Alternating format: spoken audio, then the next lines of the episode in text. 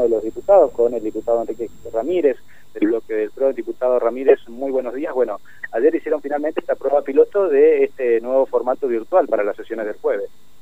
Sí, eh, la verdad que ayer tuvimos la posibilidad de hacer la primer prueba eh, online de, una prueba, ni siquiera fue comisión, hoy tenemos la comisión a las 18 horas y bueno, el jueves posiblemente tengamos eh, la sesión. Nosotros, desde nuestro punto de vista, de nuestro bloque, lo que nos estamos tratando de hacer es eh, que se sesione, estamos a favor de la tecnología, estamos a favor de la digitalización de los expedientes, que no se utilice más papel, pero eh, nos parece que hay temas que son muy importantes, que requieren la presencia de los diputados. Me parece que el tema que vamos a tratar justamente este jueves es uno de esos, eh, es un tema bastante complejo, digamos, el tema de los superpoderes o la ley de emergencia, es algo que no se puede dejar, me parece a mí, al arbitrio de la tecnología, porque todos sabemos lo que pasa, cuando funciona está todo bien, hay momentos que no funciona y dejarle sin el voto a algún diputado, la verdad que sería eh, muy lamentable. Fernando, aquí te está escuchando el diputado Ramírez. Eh, diputado Ramírez, ¿cómo le va? Buen día, Fernando, lo saluda, ¿cómo anda? Buen día, Fernando, ¿cómo están? Bien, bien, muy bien.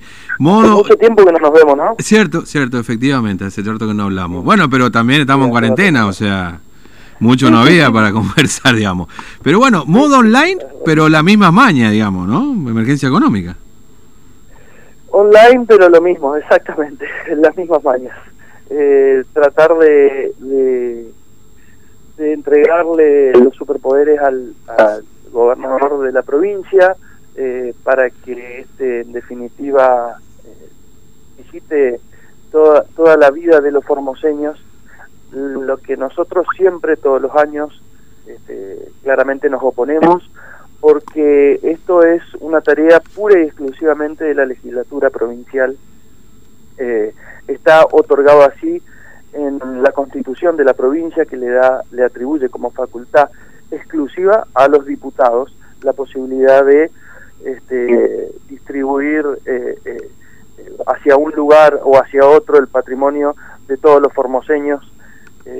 si bien entendemos que es una situación de emergencia, si bien sabemos que, que es complicado, nosotros no tenemos, no tenemos problema en sesionar constantemente, todos los días que hagan falta, para que los formoseños se, sientan respaldados, sin entregarle esos superpoderes al, al gobernador de la provincia. Pero una, pregunta, ¿se aprueba la emergencia, o, por lo menos está como propuesta la emergencia económica, algo que los años anteriores no se había aprobado, ¿no es cierto?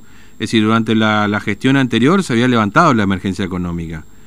Eh, o, bueno... El gobierno, eh, estamos hablando del gobierno nacional. Claro, sí, sí, sí.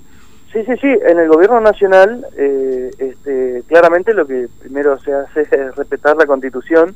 En el año 2016, eh, justamente se levantó la emergencia. La emergencia. Esto te da un montón de beneficios y te da un montón de, de, posibilidades que teniendo emergencia no las tenés. Eh, pero bueno, es muchísimo más fácil para quien gobierna tener la suma del poder público, hacer lo que hace el Ejecutivo, hacer lo que hace el Legislativo y, y, de esa forma tomar, este, tomar las decisiones. Nosotros, desde ya, de adelanto, obviamente mm. vamos a estar en contra de esto, nosotros no, no vamos a, a, prestar eh, un voto favorable a, la ley de emergencia. Más allá de eso, este, lo que estamos haciendo ahora en este momento en la legislatura es presentar un protocolo de actuación eh, y un, eh, un protocolo un protocolo sanitario decía y un plan de contingencia en el caso de que haya coronavirus porque lo que nosotros decimos también es que queremos presenciar eh, tener una una este, sesión presencial mm. primero por la importancia del tema hay temas que son muy importantes como este que vamos a tratar y no podemos dejar al arbitrio de este de, la tecnología que sabemos que cuando funciona funciona perfecto y cuando no funciona es un tema que, no difícilmente se puede superar en, un rato así que lo que nosotros decimos es que queremos sesiones presenciales y para eso presentamos un protocolo. Mm. Ahora, eh, ¿cómo va a ser la operación? Digamos? Si ustedes van a estar en su casa, eh, o por lo menos lo que se, se practicó ayer, eh, van a estar en su casa con este sistema de Zoom, ¿no es cierto? Eh, ¿Y cómo van a hacer para votar? ¿Cómo va a ser? ¿Le van a habilitar el micrófono? Ahí van a decir sí. Claro, se habilita el micrófono, eh, se vota en forma nominal por abecedario, se habilita el micrófono, afirmativo, negativo o, se abstiene. Mm.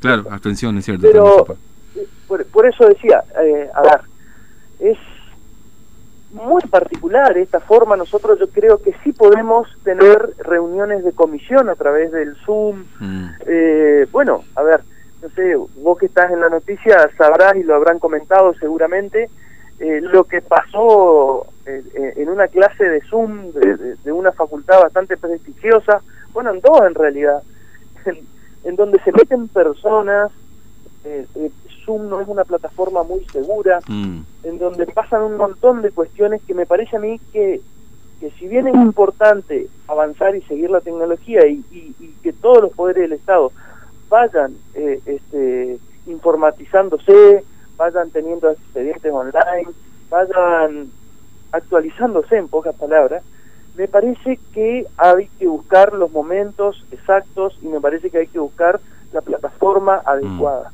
Claro.